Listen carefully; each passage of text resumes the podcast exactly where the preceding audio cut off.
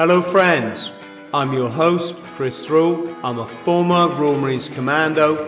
I've adventured for better and sometimes worse across 80 countries on all seven continents. Welcome to the Bought the T-Shirt podcast.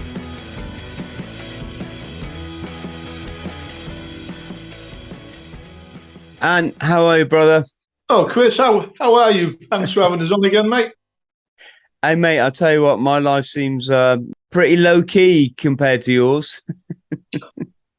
yeah, I've had a colourful life, and it's getting even more in, in, interesting. I think. Yeah. So tell us. I mean, the last time we spoke to you, you'd been um, held hostage by the Taliban in solitary confinement for God knows how long. Was it best part of a year? What's the latest developments, mate?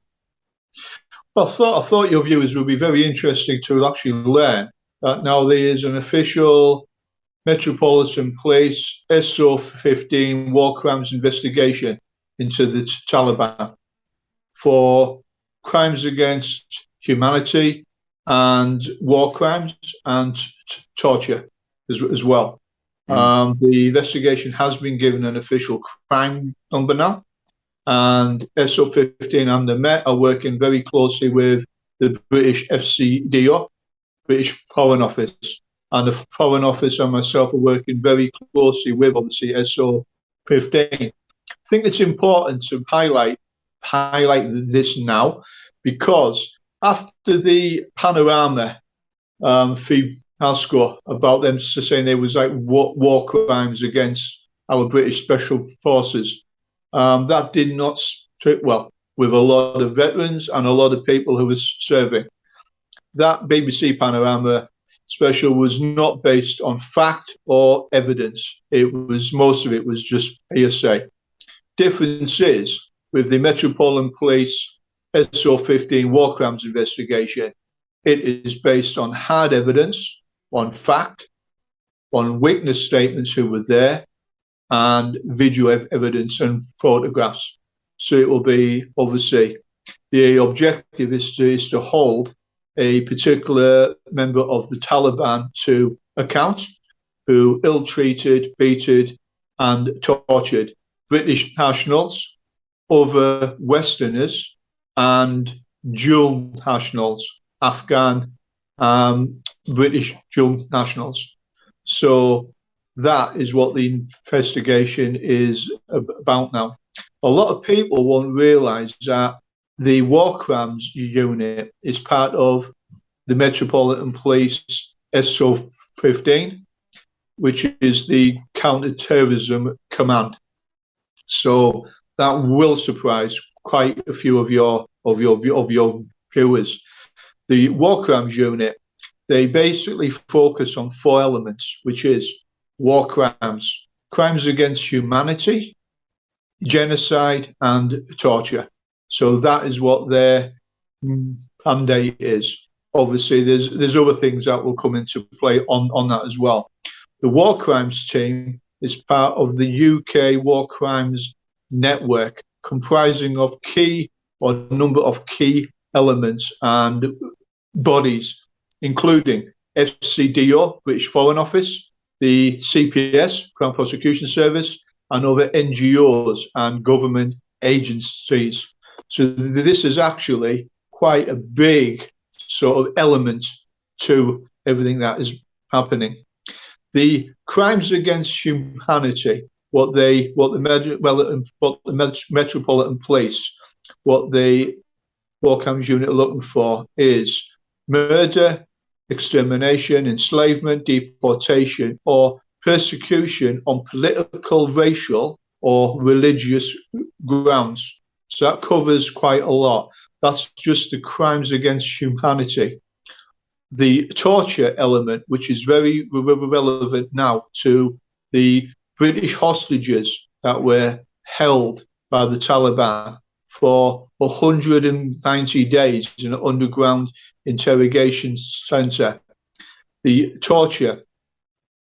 It is an offence for a Taliban official or person acting in official capacity to intentionally inflict severe pain or suffering on another in performance of their official duties. So being interrogated or questioned when it goes over the line into physical abuse, ill treatment, and torture, that is when it's actually classed as an official act of torture. Now, what everything I have just said there can be checked on the Metropolitan Police's website, SO15 War Crimes Unit. So I've quoted some of what is actually on their official website as well. So if anyone's interested, you can have a look on that. I've decided to go public with this investigation for one objective or one objective alone. It is to draw light on what has actually happened in Afghanistan. And there is a element within the Taliban. Obviously, the Taliban is an umbrella organization with a lot of tribal elements and people who fall under that. The person in question has been ill treating, beaten, and torturing not just British nationals, other Western nationals, and a very large number of Afghan British dual nationals. So this is a very dangerous ind- individual. There is over 700 British national passport holders in Afghanistan that are stuck there at the moment. There is also hundreds of NGOs operating there. And this gentleman in question, and I will name him, Ahmed Zahir, Taliban, he is trawling and searching through social media networks to identify former British and American service personnel who are working for NGOs in Afghanistan. Now, he's not just targeting people who had served in Afghanistan. If a British serviceman or women had also served in Iraq, that is one of the red flags that we actually would notice. He is going after them as well. So this is obviously now a warning to the service or former service community and veterans. You need to be very careful, specifically in Afghanistan. No, no one else will tell what I've just what I've just said there. It is common knowledge between the five or six British nationals held hostage and one American was also held hostage. He was also went through a hard time. He was also beaten and tortured. Well, I'm not going to give any names on that.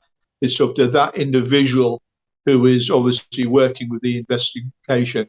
It was myself who initiated the war crimes investigation with SO 15 with the full backing, recommendation, and support by the British Foreign Office. So someone needed to initiate it and it, someone needed to be able to speak out about this objective to help protect the people who were still over there.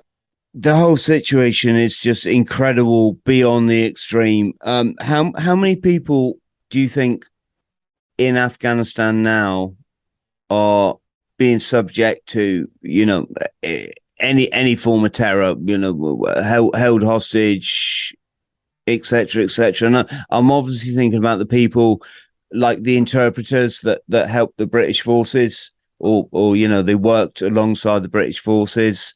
It, it, we, we're talking probably a lot, a, a lot of people. Um, uh, correct correct me if I'm wrong. Right. This is my personal opinion, and I don't go on what I write. I go on what I witness, what I see, and what I can confirm myself with fact-based evidence, mm. as in videos and photographs that are also confirmed by three independent sources. They are hundreds, not tens, hundreds of people who are being ill-treated, tortured, or and executed or murdered. Extrajudicial killings over there now are quite a common affair. Whether or not that is sanctioned by the Taliban government on a whole or just elements within that, it's up to an official investigation mm. to find out. which one that actually is. But the Taliban government has got to take responsibility for the people who work for them and their commanders who work under them. Women's rights in Afghanistan, they are being walked all over. Okay. The women in Afghanistan, some of them were interpreters. I actually know some of the female interpreters that worked for Western government departments. They are stuck in Afghanistan and they are in hiding.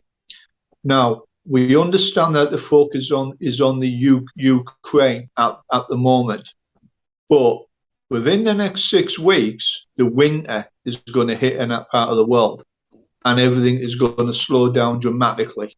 Then the focus could very well shift back onto Afghanistan. It is now confirmed publicly that extremist groups, for instance, like Al Qaeda and and and ISIS, including ISIS-K, are operating freely in Afghanistan. So this now isn't just the Taliban element going after these people. You've got multiple organizations, whether they are working hand in hand, sharing intelligence, information, we don't know. But it is not a black and white situation over there. People are being extrajudicially killed on a daily basis. I have personally seen, and I have, videos of people being dragged out of vehicles and executed on the side of the road for purely being from a tribe or a particular tribe that was helping the West overthrow the Taliban. And obviously, going back to women's rights now, obviously, obviously there is some severe issues there that the Taliban have got to address on it.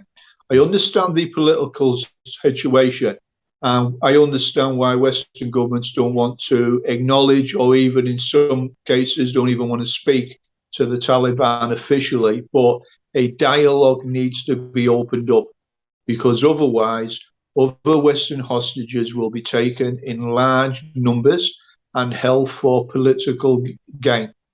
When we got when we got pulled, we were held as hostages. We were never charged with any offence. We didn't do anything wrong, and it took a lot of very good negotiations. Once people realised who the right people to speak to on all sides, the like to give a big shout out to the British Foreign Office, head of the Afghan desk, and his team. They done incredible work it wasn't for them, intervention and their negotiating skills, especially the head of the Afghan desk, chances are we would not have come out of Afghanistan, or some of us would not have come out there alive anyway. Several other countries helped intervene and throw their support behind our British Foreign Office. The American president issued a statement from the White House ordering the Taliban to release the American national and the British nationals. So I'd like to thank him for that as well. Not going to say whether people like the American president. I'm not here to d- discuss that. He done the right thing. He officially threw his weight and his presidential position behind the Foreign Office efforts to get, obviously, the British nationals out. The war crimes investigation is a big deal people have got to be held accountable. Kidnapping and obviously ill, Ill, Ill treatment of a British national in Afghanistan is not acceptable. We saw the, the, the damage and the blowback the Panorama program did of the allegation against our British special forces committing war crimes. I can speak on behalf of a lot of people who I know who are veterans that was absolute nonsense. Should never have been aired. Okay? Difference is that didn't have anything behind it. This investigation does. Mm. So I just wanted to go public and make people aware of this. And a lot of people thought that the British establishment wasn't going to do anything about this. They actually are. It will take time.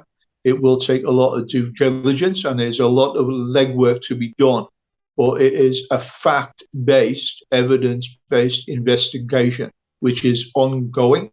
And myself and other, other veterans and the other hostages, obviously, uh, we are working with very closely with SO 15, war crimes unit, and obviously the Foreign Office to address this situation. Hmm. And and can you just? I'm thinking about our friends at home now.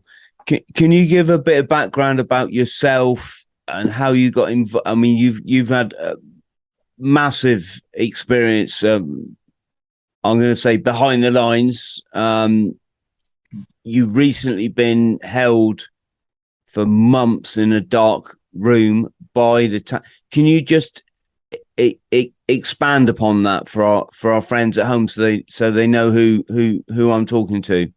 Right. Um, my full name is Anthony Stephen Malone. I am a veteran of the British Parachute Regiment. I joined the regiment when I was 17.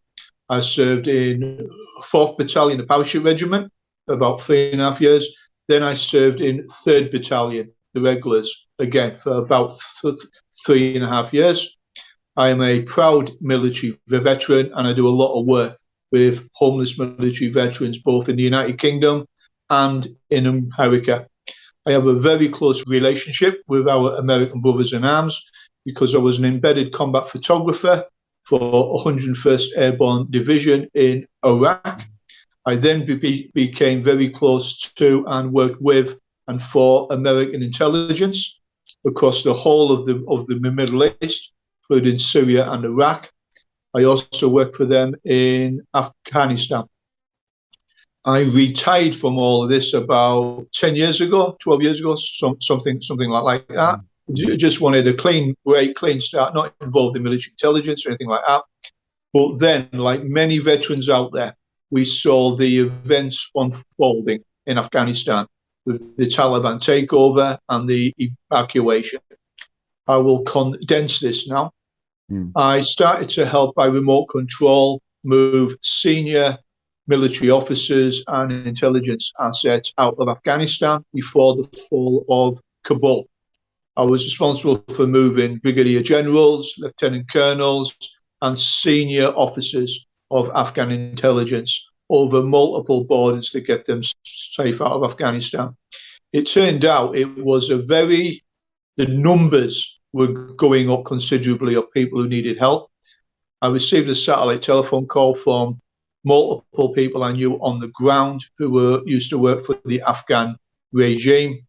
These people I knew and I knew their children and their families. They asked for my help and assistance. I then, with a colleague, got onto an aircraft. We flew out to Uzbekistan, traveled overland over 12 hours. Everyone who's done it will know that. Overland through the all the Taliban checkpoints, all the way down into Afghanistan, Kabul. There we spent three months moving vulnerable families and their children and key people through Taliban checkpoints to safe houses, and we en- we enabled them to get out of the country.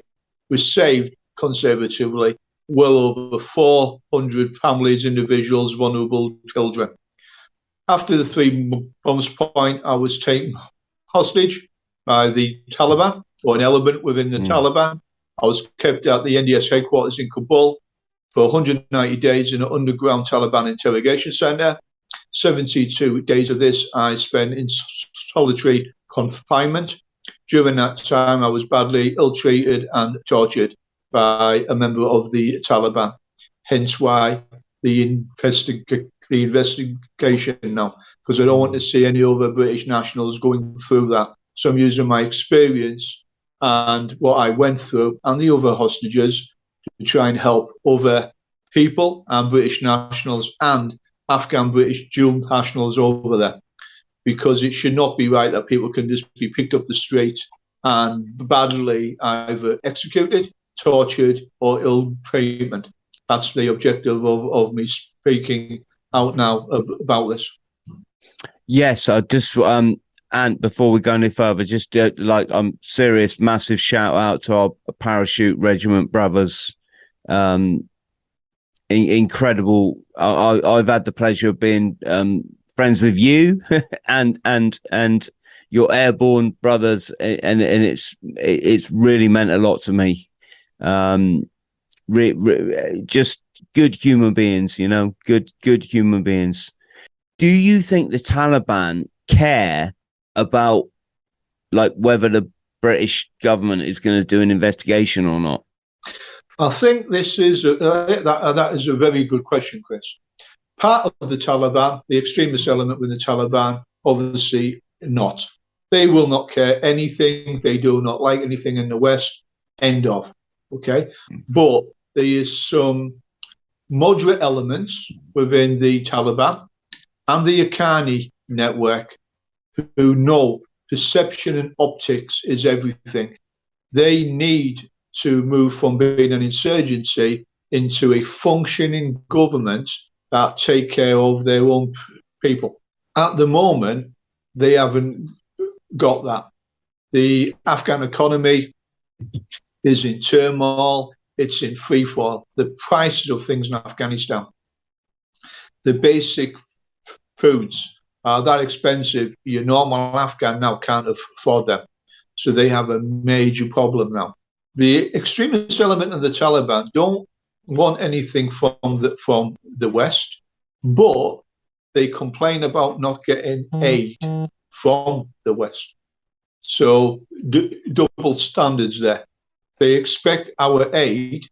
They should also follow our rules and laws as well. Not obviously laws, as in legal laws, but they have got to at least treat our nationals with respect out that. They can't take our food, then treat our nationals very badly. The moderate element within the Taliban and the Haqqani network understand this. They understand that they will never be recognized as long as they are taking hostages and use them for political gain. Now, I've been on and off in Afghanistan for over 22 years. My colleague has got over 45 years' experience I was with through all of this. So, me and my colleague have over 60 years' experience in dealing with Afghan government, Afghan culture, and we lived with them, not in an FOB or military base. We spend money all our time living with the people amongst them. So we understand what is going on over there at the moment. There is a massive problem with women's rights, girls' rights in, in Afghanistan. A lot of young girls have been quickly married off within the uh, either their families or within close families because they didn't want these young girls, some as, as young as 10, being forced to marry members of the Taliban. All right. So you could see over the past year there has been a surge in weddings to stop that happening. Um, that fact alone is just wrong. It speaks volumes. But I'm, I am pro Afghanistan for the people of Afghanistan obviously not pro Taliban, but I'm also experienced enough to know we need an Afghan solution to an Afghan problem. The West cannot get involved again in Afghanistan. We do not want to see boots on the ground there. Our military, we don't want that. We have all lost colleagues and friends in the Middle East and Afghanistan. Mm. Too many British soldiers gave them life to see Afghanistan turn into what it is now. Okay. And that's my opinion. People might not agree with that. And I will stand by that opinion as well. What was it for? You look at Afghanistan right now. What have we actually achieved in over 20 years of being there? Al Qaeda are back in Afghanistan. People are being kidnapped, executed in Afghanistan. Okay. There's no real rule of law in Afghanistan women's rights has been knocked back to the dark age now in Afghanistan. So my question to the politicians is why? What did we achieve? Hmm. But no point in crying over spilt milk. It's happened. How do we move f- forward? The government advisors need to sit down with people who have actually been in Afghanistan and they know what's going on there. Not people who used to live there 10 years ago All right. They need to get people who are actually there now or people who have recently been there because government policy needs to be shaped on hard facts of what is going on there, not hearsay or a person's opinion. Because a person can have a political agenda or their own agenda. That shouldn't come into it. Moving forward, the investigation into the war crimes will take time. They might even be an opportunity for the British, the government, Metropolitan Police, to work with a moderate element within the Taliban to address this. It's not beyond the realms of possibility. Mm. The Taliban have admitted to me that they do have internal issues controlling certain individuals. Now, these individuals, and one particular, Ahmed Zahir, needs to be removed off the chessboard and he should not be holding a position of power or influence within the Taliban. He should certainly not be the interrogator of any Western prisoners. There's also been other Western journalists that have been held. He was responsible for giving them a hard time. So this isn't just a one off, there is a pattern forming here. Because Ahmed Zahir had a running with British troops in southern Afghanistan, he has got a personal vendetta against anything that is British as well. So that needs to be taken into account. Anyone with a personal vendetta should not be in a position of power or have anything to do with British nationals or dual Afghan British nationals in Afghanistan. So I call on the Taliban, they could actually help resolve this quickly. Is it going to make them look bad? They're already looking bad anyway. But they could help actually keep safe the 700 British passport holders that are in Afghanistan now. Mm. They're the ones who want to get out, dual nationals.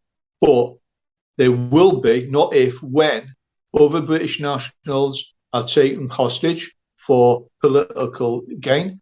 They should be treated better with respect, not kept in a Taliban underground interrogation centre for 190 d- days. That was unacceptable. And beating, torturing, or threatening to execute uh, British nationals is not the way to go forward if the Taliban expect other Western countries to recognize them or open up even some kind of a dialogue. So the investigation could actually be the start of something that could be good for the people of Afghanistan. Whether or not anything will come of that, we don't know. But I thought it was about time that we went public with this investigation now as well. Obviously, the timing of this by the time people see this, there should have been a exclusive in the Sunday Express, big exclusive on everything I've just spoken about. It's taken a long time to get that get that feature. All every box is ticked on it, and it is watertight as as as well, obviously. So everyone can understand why I want to go public with this now because it, it shines a light on it and SO 15 Metropolitan Police War investigations into the Taliban. That should be everywhere. People need to know we are doing something about this and we are protecting, or the government is protecting through the Metropolitan Police and other agencies, British nationals who are overseas. It's complicated, always is. When it comes to Afghanistan, anything to do with it in country, out country, or connected is always very complex mm. and multifaceted. Mm, mm, mm, the people in in Afghanistan, there is a very large number of individuals who want to leave Afghanistan. Now, the problem isn't just leaving Afghanistan; it is where are they going to go? Where are they going to get put? They need a, a visa to come into the United Kingdom. They need a visa to go into America. At, the, at, at this moment in time, there is in excess of 150,000 vetted, qualified individuals who could get a visa into the United States. That's conservatively. You can most probably add another 100, 100,000 onto that. That's 150,000 vetted people who are eligible. That's just America. Okay. You have all the people who are eligible from the British side of things. Now, this is where it gets complicated because these individuals are not just individuals. They want to come with their families, which is understandable. So they want to bring their wives and their children.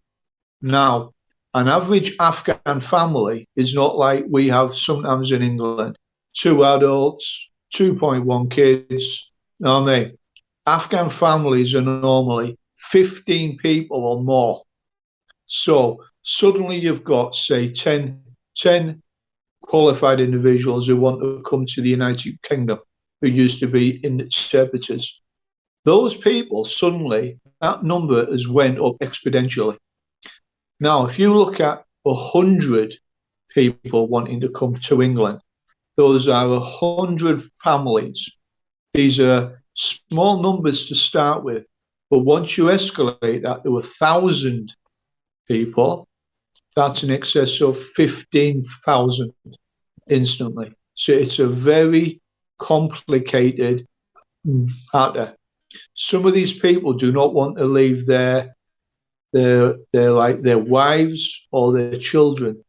They might have a British passport, and I've witnessed this, but their wives do not. Now, if they leave the country, these elements within the G- GDI or old NDS or the Taliban, they go after the families. I have personally seen families t- targeted and family members imprisoned and tortured because their husbands have left Afghanistan. Mm. The Taliban, if they can't get one, they'll take the family.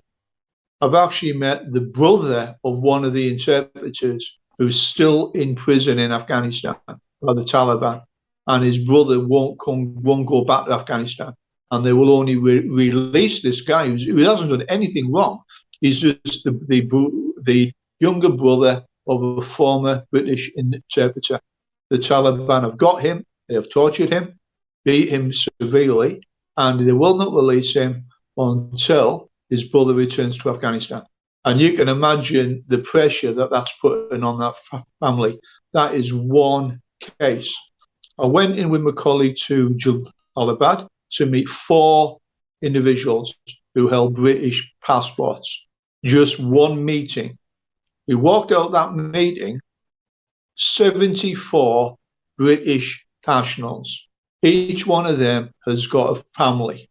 That's just in one part of Afghanistan. Now, if, if you look at Kabul, the city of over 2 million individuals, the numbers are exponential who want to leave Afghanistan. This, I'm, I'm going to address something here as well. This amnesty by the Taliban, it's not, it's not an amnesty. Right? The amnesty does not exist. Okay? I know individuals that have tried to get out through the airport who were arrested, imprisoned, beaten, and tortured after they were told and sent messages by the Taliban that they were free to leave. The amnesty is a myth. Okay? Mm. It's not good. All right? There's either an amnesty or there's not. All right? And my advice to everyone who we got a lot of people out of Afghanistan but there's still a lot of people there who we are helping. Right? So Western countries have now got to think how can we best help these individuals?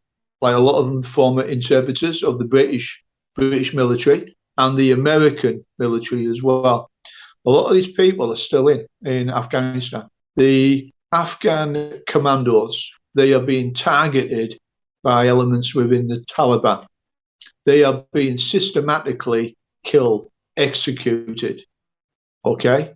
Now, there is there is incident, though there's been incidents where not not in in, in Kabul in the country, uh, 25 Afghan commandos were huddled together and they were opened up on by the Taliban with large belt-fed automatic weapons, executed them all. That is a war crime. Okay, so that could very well be part of and should be part of the SO 15 War Crimes Unit investigation. So we're using our contacts on the ground to make sure the evidence does not disappear. People have to be held accountable. Now, people might be a bit sh- shocked about what I've just said there. What I'm saying is, watch the investigation. Mm. Okay, we will hold people accountable. I'm a British national. I am a veteran. I am not a part of the British establishment or the government. So I can't make any decisions about any of this. All I can do is put the information and evidence in front of the War Crimes investigation. It's up to them then to go after it. Mm. Um, but it, it, does make it's um, the fact of there is an investigation now, an official one. There is a crime number so evidence is getting gathered, put together to put in front of the Crown Prosecution Service. People are going to be thinking, like your question before I started to speak was, do the Taliban care about any of, of, of, of, of this? Some of them don't, some of them do. But some of these individuals are traveling freely outside of Afghanistan. Ahmed Zahir, he traveled to France, Sweden, Germany, Turkey. Okay. He's traveling.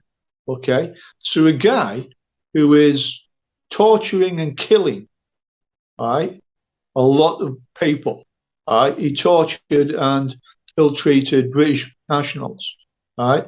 There's no reason why he shouldn't be held accountable because he's not hiding. So it'll be very interesting to see how the investigation proceeds now. And how how did this investigation kick off? Did you, you know, were you uh, instrumental in this, or uh, I mean, you you think there'd be an investigation full stop, but it it it, it seems a bit slow off the mark, doesn't it? It's it wasn't slow off the mark. It just had to be thoroughly checked out, mm. fact based evidence led investigation. It was actually myself who originally initiated it. I initiated the investigation with the full backing and support of the British Foreign Office and the Afghan d- mm. desk as well. They knew how we, how important this was to be to hopefully be led into an investigation, which it now has as well. The British Foreign Office have handed over evidence to the Metropolitan Police, SO15 War Crime Unit, and the investigation is going ahead now. They obviously have a lot more evidence, witness statements to, take now because this is expanding, given the fact there was a lot more hostages and there was an American hostage held there who was also ill treated and tortured as well. So this will most probably end up being a full on, this is my opinion, it could well end up being a full on international war crimes investigation into the Taliban and this individual as well, which I think it needs to be done as well. People need to be held accountable. Yes, exactly. And I'm a bit concerned though, because like a crime number just means that a crime has been reported to the police. You know, if, if me and you, we lost our I don't know, our frigging pencil case tomorrow. we go to the police station, report it. They give you a crime number. Um, how how how do we know that they're actually going to investigate? They are talking to a lot of in, individuals here as, as as well. Obviously, elements about the investigation I can't speak about, and it wouldn't be right for me to speak about that. That will have to be the Metropolitan Police if they decide to officially release a statement in the future. Mm. They are collecting all the evidence in because, yes, some of the British British nationals and the American national were badly ill-treated and tortured, but there's a bigger thing in play here, which is the overall war crimes, mm. genocide. When you huggle 25 prisoners together and execute them, that's g- genocide, as in they're doing it multiple times. So these these things that have happened need to be properly investigated. And me speaking out, and I've already been told by official sources, me coming forward and initiating the investigation has given other men and women the courage to come forward and give evidence, hand over video footage, hand over photographs, give official statements. It's important.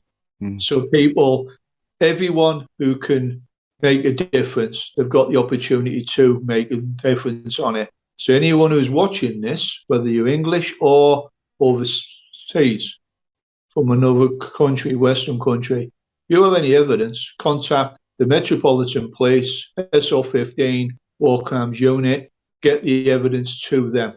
They're on the internet, and there's actually a form you can fill out and you can send a statement through and documents or evidence. So I would recommend anyone who has got anything, stand up, be counted, get the evidence in, because we have an opportunity here to hold people to account, which will save lives in the future, which is the objective. Mm. Okay. I've thought long and hard if I wanted to be involved in any of this, because as far as I'm concerned, drawing a line under it, getting on it didn't fit fit well. Like the evacuation didn't fit well with a lot of veterans out there who were not happy in us just leaving Afghanistan, leaving a lot of people out there. A lot of veterans went out there and done some incredible work to keep people safe. I feel as passionate about having to speak out about this because the sheer misery I saw in that underground Taliban interrogation center was phenomenal. Okay. And people can either cower in the corner and cry, or you roll up your sleeves, you crack on, and you do what needs to be done to protect other people in the future. Well, I'm not the kind of guy who's ever going to like cower in the corner. I don't back down ever on, on, on anything. Mm. And this needs to be done the fact of the British Foreign Office are working very, very closely with this as well. The British Foreign Office are officially, or have already officially, raised this subject with the Taliban. There's evidence there. Too many people saw everything that happened. Right, And the Taliban also made a, a made a mistake. This Ahmed Zahir they videoed and photographed the beatings and torture of a British national. Huge mistake. That's evidence of war crimes. End of. All right, and a lot was of that was that recently or that or... was recently. That was me when I was being tortured. They vi- videoed it. Huge mistake. Mm. Okay, that is not acceptable. So people have got to be held to account. I, I survived that. We all got home safe after incredible work by several different countries to secure our release and get us back. So all of us are home, all of us are safe. My concern is the ones who are not. Okay, there's a lot of British nationals out there, and the Taliban government have got to take responsibility for what they've done the Interior Minister of Afghanistan, Serge Sirajuddin Haqqani, he has got to take responsibility because he is responsible for what Afghan intelligence do in those buildings. So he can intervene with this and make sure that British nationals and Western nationals, if they are pulled at any point, proper investigation is done and they are not held for political gain as hostages. That is unacceptable. So I'm calling on the Afghan Interior Minister to intervene on this, investigate it, let mm. the counts fall as they will. And they already know what Ahmed Zahir has done. So if people get around the table, it can protect other British nationals and Westerners. The alternative is we just walk away, don't talk about any of this, and we sweep it under the carpet. For me, that is not an option. I'm not going to be sat here in a year's time and find out another 10 British nationals have been badly beaten and tortured or even killed by Ahmed Zahir. Mm. That's not happening. So I'm highlighting this particular guy because we owe our British nationals overseas a duty of care. Who is the Taliban held accountable to, or the Afghan government? I don't think I don't think any of it is held accountable. So I said the Taliban isn't a cohesive government; it's an umbrella organisation. Within the Taliban, you've got hundreds of tribal elements, and you've got the Haqqani network within that fall under the Can, Taliban. I know I asked you this last time. For our friends at home who, who won't be familiar with such terms, what can you explain the the Haqqani um, yeah, network? The, the Haqqani network are predominantly based in the east of Afghanistan. The Haqqanis are a very old family that have been involved with insurgency against the Russians, the jihad, for generations. Originally, um, Haqqani Senior, who, who died, was actually funded and trained by the Central Intelligence Agency. They are designated within the Haqqanis to have international terrorists there. That's public knowledge. Isn't just me who's going to say that. So there is an FBI bounty still on certain members of the Haqqani family. I have met the Haqqanis, a lot of them. Okay, Saladin, Abraham, I've met, I've met a lot of them. Okay, over the past 15 years, I was able to have conversations with some of these individuals. They all speak English. Sirajuddin Haqqani has just done an interview on CNN and he wrote an article. He wrote an article for the New York Times. So this is an educated guy. The Haqqanis are educated. Their women are educated. That's an important point there as well. The Haqqanis are like the military strong muscle behind the Taliban. If it wasn't for the Haqqani network, the Taliban would never have taken back Afghanistan and they would never have taken back Kabul because the Bab Force 01 to 02 are all Haqqani, as in trained by them that come from the east. Now, this is where this gets very interesting. Your viewers might not know this. The Pakistan ISI support the Haqqani network. They help train and basically finance the Haqqani network and the Babs forces. So when these troops took all the major cities in Afghanistan, including Kabul, Jalalabad, it was the Haqqanis Bab forces who took them. The Haqqanis fighting men have are the ones who have the most influence over key areas in the north and specifically the east of the country as as as, as well that. The Haqqanis fall under the umbrella which is the Taliban organization. Okay, so it'll be interesting to see what happens now over the next six months to a year, because there is a lot of infighting going on between senior members of the Taliban and senior members of the Haqqani. And they are not always getting on well. But like everything in Afghanistan, it's complex and it's complicated. Mm.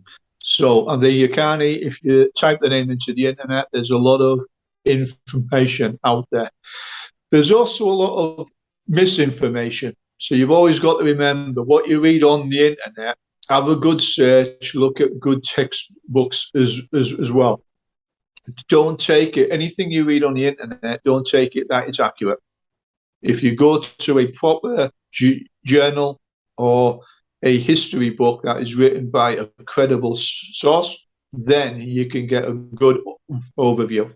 mm. on not just Afghanistan, on the Haqqanis and the Taliban and the history of both of these, um, I would say, organizations. And can you, uh, again, for our friends at home, can you elucidate a bit on being held captive and, and you know, being being well, I, I, don't even like to say the word, but talk, but but tortured. It, it, uh, I'll give you a brief overview of that. Um, there was particularly two harsh times where I was I was interrogated and tortured.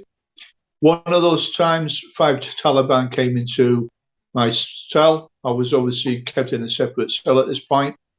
My arms were tied behind me in a stress position. I was pinned down to the actual floor. Ice cold water was poured over my head, and I was hit between my shoulder blades and back of my head with a piece of wood, which I was I would describe as a wooden slap. Obviously, manhandled and slapped in it as well. They wanted information on me at that point, and I basically said, "No, it, it is not happening." Uh, that was one of those occasions. The second main occasion where I was taken up upstairs, again, pinned down to the floor by five or six Taliban, handcuffed. My arms were handcuffed to the um, the, the front of me. My legs were tied together, still being pinned down by obviously a lot of a lot of the Taliban. Shoes and socks were removed and the balls of my feet were whipped with a hardened probocause. Um, stopped counting after I was hit about 24 times on that one. That ended up with nerve damage down the right side of my body. While that was happening, one of the Taliban who had a heavy pair of army boots on proceeded to kick me repeatedly in the side of me ribs, which ended up with me having six fractured ribs a kidney infection and bruised kidneys.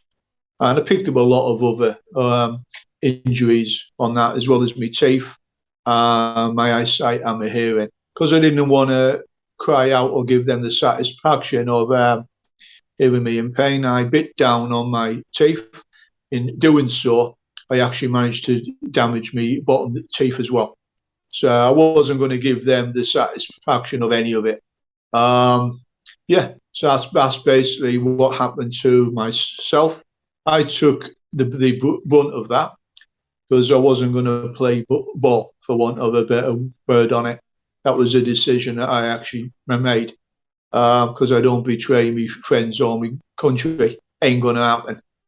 Uh, mm. At one point, I was actually offered a deal if I'd signed a confession or gave a statement against my colleague, who was also a British national, I was told I'll be taken straight to the airport and put on an actual plane.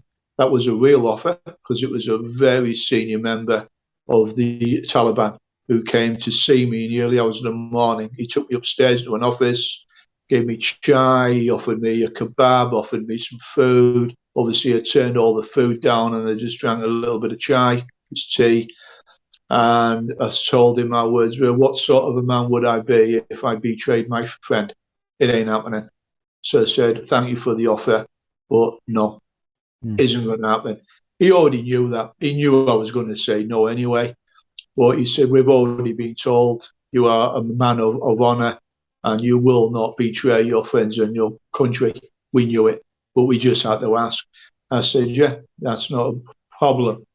Interesting thing happened after all the torture, though, after the threatened to like hang me and execute me and all that. The day I actually left, I got my watch back, my sterling watch. They gave me back my passport, my driver license, wallet with money in it, my cards, and an original document from the Minister of Commerce that said I had permission to be in Afghanistan. I was the only British hostage to receive anything back. The reason why the Taliban gave me that back, and I said this in front of the other hostages, was respect, respect from one soldier to another. Mm. I didn't break. They threw everything but the kitchen sink at me. It it didn't it, it didn't happen. They respected that. Um, couple of the other, obviously, British hostages didn't fare as as well, didn't deal with it from a mental point of view as well as what they could have. But it's one of those things. Everyone re- reacts to a high stress, high pressure situation in a different kind of a way, anyway. Um, me, I'm not going to be the guy who's going to curl up in a corner and cry. Ain't going to happen. All right.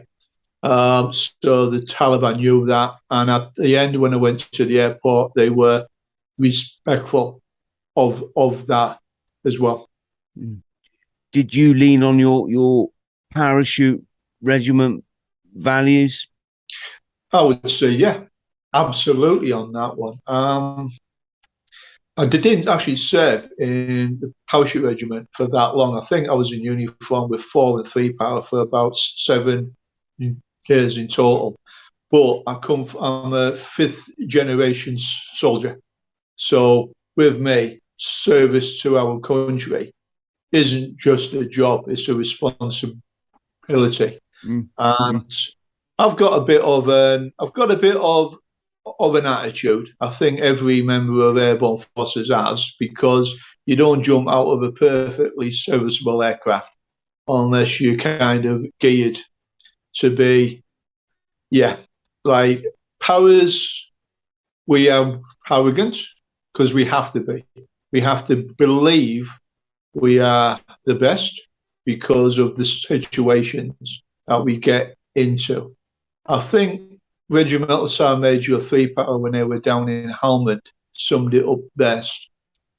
Paratroopers are meant to be surrounded by the enemy. That's when we come into our best.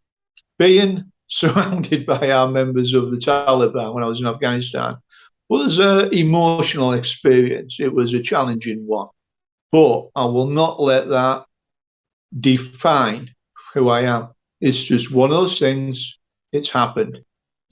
Where some people will curl up and cry in the corner that the bad men are coming for them. It happens. Some people are not built the same as us. Veterans, and I've met a lot of veterans, and you have Chris as well. We're a very unique breed, and we have a sense of humour that civilians do not get. Give you an example.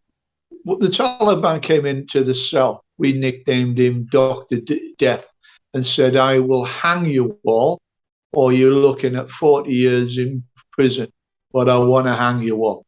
I made a bit of a joke about that the next day, being obviously a vet with a dark sense of humour.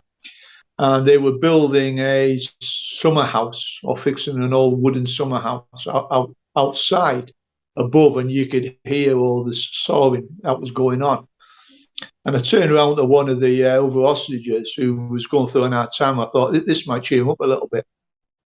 I said, "Have you heard all that?" He went, and I said, "The building the g- gallows, mate." I mean, and I said afterwards, I quoted Blackadder, said, uh, "Pass me the black cap. I do like a fair trial." Well, some of us thought that was quite quite amusing this particular individual who wasn't a vet didn't get it, mate, at all. Um, Kleenex shares went up that particular day. So I didn't say anything else to this particular individual, mate, because he just couldn't couldn't handle it. But we we took care of him. We we made sure he was all right. But it's like you said, mate. Sometimes you've just got to get on with it. Positive mindset, positive attitude, never give up ever. And I told all the boys in there as well who I was with, how you act right now will define you because it will be re- remembered. So in six months' time, mm. a year's time, ten years' time, when you get released, how you act in here, everyone's going to know about it. I was quite amazed that members of the Foreign Office came up when we done our debrief, and they said we were getting reports back that Ahmed Zahir was giving you a hard time, a lot of crap. But the Foreign Office said we took great, I think the word was uh, pleasure in knowing that you were giving him as much crap and he was needling you and you were needling him as well. He said that meant your spirits were high. And we knew if you were all right, everyone else was going to be all right because you would make sure that everyone was taken care of. When this guy used to come in our cell to upset us all and wind us up, first thing I said to him was, How is your health? How are you? You put a bit of weight on there, mate. You know, you want to get to the gym. I mean, you don't want to work all the time. You've got the give them attitude. And he used, I think one of my interrogations lasted the quickest anyone's ever heard of, less than 30 seconds. Because I walked into this interrogation room and I was cat full. I was having a bad day in there. I was not an happy little teddy bear. And he said to me, Are you going to talk to me? And I stood up over him and said, No, I'm not at all. I'm having a bad one. This is not a good afternoon for me. And he went, Right, take him back to his cell. He wouldn't speak to me anymore because he knew he wasn't going to get anything else out of us. So I think it's all about it's all about your attitude, positive mindset, and you just have to get on with it. We all have bad days out here. If any veterans are out there and you're having a bad day, mm. the sun will rise and shine in the morning. All right, get yourself out, go for a walk. We all have our bad days. I do, and yourself, Chris, as well. It's it's, it's important, isn't it? Yeah, massively, mate, massively. Um, to anybody listening, or, or uh, our brothers and sisters in the military community, I extend that to everybody out there that might be listening now. We're, we're a big family. You know, don't struggle alone.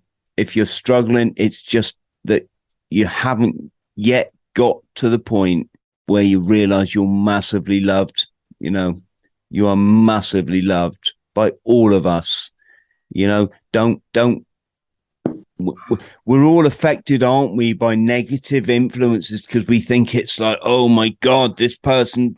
No, no, no, no, no. You gotta, you gotta put that to one side and realize that the true people in this world, they, they, like I say, you know, we massively love you and, and, and you're fine. You're great as you are challenges. Yeah, we've I've got challenges today. you know, I've got challenges today. I, have I've had them yesterday. Um, it doesn't define us. What defines us is is keep soldiering on. Bit of a cliche there, isn't it? soldiering, yeah, soldiering on. But you know, you know, and and and don't forget that when you're at your lowest low, we fucking love you. You know, forget about all the other bullshit, whatever it is on your plate. It doesn't matter. Don't matter what car you drive, don't matter what job you, it, that is irrelevant. The fact is, every day we wake up, it's a fact we are legend. It's that simple. We are legends, right? It's up to you whether you choose to embrace that. And it's a very simple decision, I, I, I just go, yeah, I'm a fucking legend. it's great. it means, you know, and, and boom, boom, boom, boom.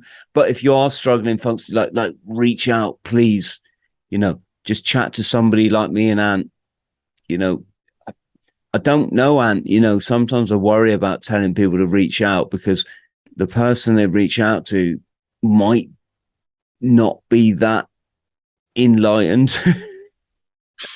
I think it's you know, um, important. Yeah, I, I, don't think. I think anyone who wants to go and talk to a friend, or if you if you're at home having a bad day, get on the internet, pick up the phone, speak to one of your mm. buddies you serve with, or a friend, and have a chat. Because you'll be amazed. Just because you're having a bad day, they might be having a bad day, mm. and both of you getting together and having a chat and having a brew. Put the world to rights. Put out your opinion. Give everything. Have a chat you'll feel a lot better for that. I've had it. I've I've had it a lot. I've had a lot of guys who ring me in the early hours in the morning after a couple of beers, and it drives me fiance mad because I always take the call, mm-hmm. right? And sometimes a quick conversation can last like two hours, all right? But then I get a message the next day saying, "Thank you for that, mate. Couple of beers last night. Emotions got the better." I say, "Hey, it doesn't matter. Mm. Phone's always on." I mean, and being able to speak to someone on the end of the phone, it, it can it can make a big difference. So any any vets out there from any of the services, if you're having a bad day, it's a bad day. One day, crack on, speak to some of your mates, have a chuckle, because I guarantee you, other people out there are having an even worse day as well. All right, and if you all get together and have a chat and all that, actually helps. So I always tell everyone I know, get your trainers on, get your boots on, get yourself out, out for a walk in a park, or go for go for a swim. Fitness wins, makes you feel better about yourself, gives you a better perspective on life as well. And hell, if I can survive everything I've been through, other people can survive it as well. It's all about positive mindset, positive attitude. Get out there, make a difference. If you haven't got anything good good to say, don't say it. Keep it positive. If you see negativity, it will come back on you. It's called karma, and it happens a lot. Keep it positive, keep it upbeat. Mm. And Chris, it's been emotional. I hope everyone's found this educational, enlightening, and informative. If anyone, I'm going to have a quick plug on this one. My new book, Honor Bound, Part Three. It's a trilogy. Part Three is hostage evacuation. If you type my name into Amazon, Anthony Stephen Malone, it, you, you'll find that very interesting. It's about obviously the war crimes, the women's rights in Afghanistan, the evacuation, written in my own words, and I've got Afghan experts from all over the planet who have helped me put this together as well. Very informative book if any journalists are watching this, and obviously this is a big exclusive for Chris about the SO15 war crimes investigation, contact me directly. I'm on all social media platforms Instagram, Facebook, and LinkedIn. I'm not hard to find. But uh, anyone wants any any got any questions or wants to do any more stories about anything which I've spoken about during this interview, contact me directly. Thank you for everyone for taking the time to watch this. Chris, it's been emotional. Or always is on your show, mate. It's an absolute pleasure. And congratulations on winning the Veterans Award Inspiration of the Year because you are an inspiration. Hey, how did you know that I just happened to have that handy? oh, mate, mate, mate! I I, ex- I accepted that honor for, for for all of us, all those veterans out there. You know that that um do anything to support anybody. You know, you, there's a lot of people struggling in life. You don't have to. I, I, mean, you know, you you you you have to go through this struggle, folks. But when you come out the other side, you you realize there's a future for you, and it's just bloody bloody brilliant. You know. And listen, brother. On the same note, absolute legend, mate. Thank you so so much for for for um, giving us this exclusive. I, I, you know, we massively appreciate that. Uh, I speak on behalf of all of our subscribers and our viewers and and, and our manager Luke. Um, please look after yourself. And on the same note, if I struggle, mate, I'm going to reach out to you. Is that okay? Perfectly okay, mate. Your telephone's on 24 hours a day. Yeah. Always I might call you at two in the morning. Is that all right? All right. I might, I, I might not speak to you for a long. Like, no, well, Chris, you can ring us anytime, mate. Reach out. Yeah. That's, that is what it's about, mate. That's yeah. what it's about. And mate, if you call me at two in the morning, I don't give a shit. I'm I'm there for you, brother. You know that that that's so you know. And stay on the line so I can thank you properly. But guys, wow, one exclusive. Um, and we couldn't be here having this chat if it wasn't for you because you're bloody brilliant. It's that simple. You know, you've been so kind to me, all of you. Are yeah, we've we've we've got a great channel here. We've got a nice conversation going. You know, we're not one of these bitter, angry, always. You know, we don't want that, and I I I, just want to thank you. Um, thank you all at home if you can if you can like and subscribe that helps us again.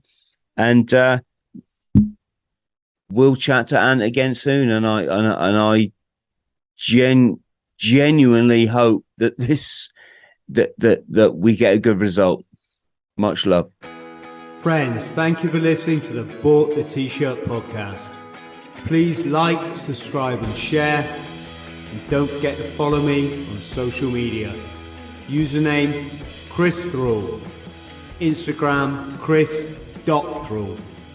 Thank you.